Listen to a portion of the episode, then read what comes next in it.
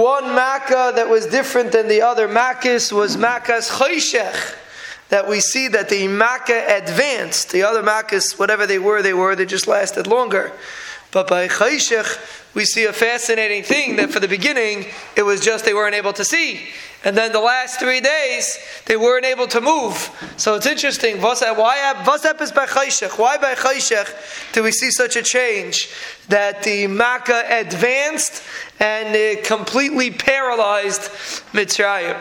And there's a fascinating concept over here. Besides for the fact that Chayshech demonstrated physical darkness, Chayshech means that a person is blinded. A person lives in Chayshech. The, the Reb Shimshon Pincus writes that it used to be that a person looked up at the sky and he used to know what makes the sun move. He used to understand where the Shefa comes from. He used to understand how everything that happens comes from the Ribono Shel Olam and there's channels and there's malachim and there's kaiches that the Ribono Shel Olam put in this world that the Ribono Shel Olam operates through.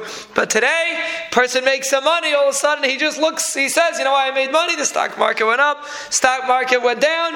Every, no one is able to attribute anything to anything higher than what we see right in front of our noses. And that is Chayshech. And that was what the, the Makkah of Chayshech was a physical darkness, but the point was that they weren't able to see, so to speak. And the longer a person sits in Chayshech, the more paralyzed a person gets. Chayshech is something that impacts a person, and the more, the more it's there, the more a person gets paralyzed, the more a person can't move. So Chayshech advanced. The more Chayshech was there, that we're talking about physical paralyzation. But the point is, the more a person lives in Chayshech, the, the longer he's there, the worse it gets.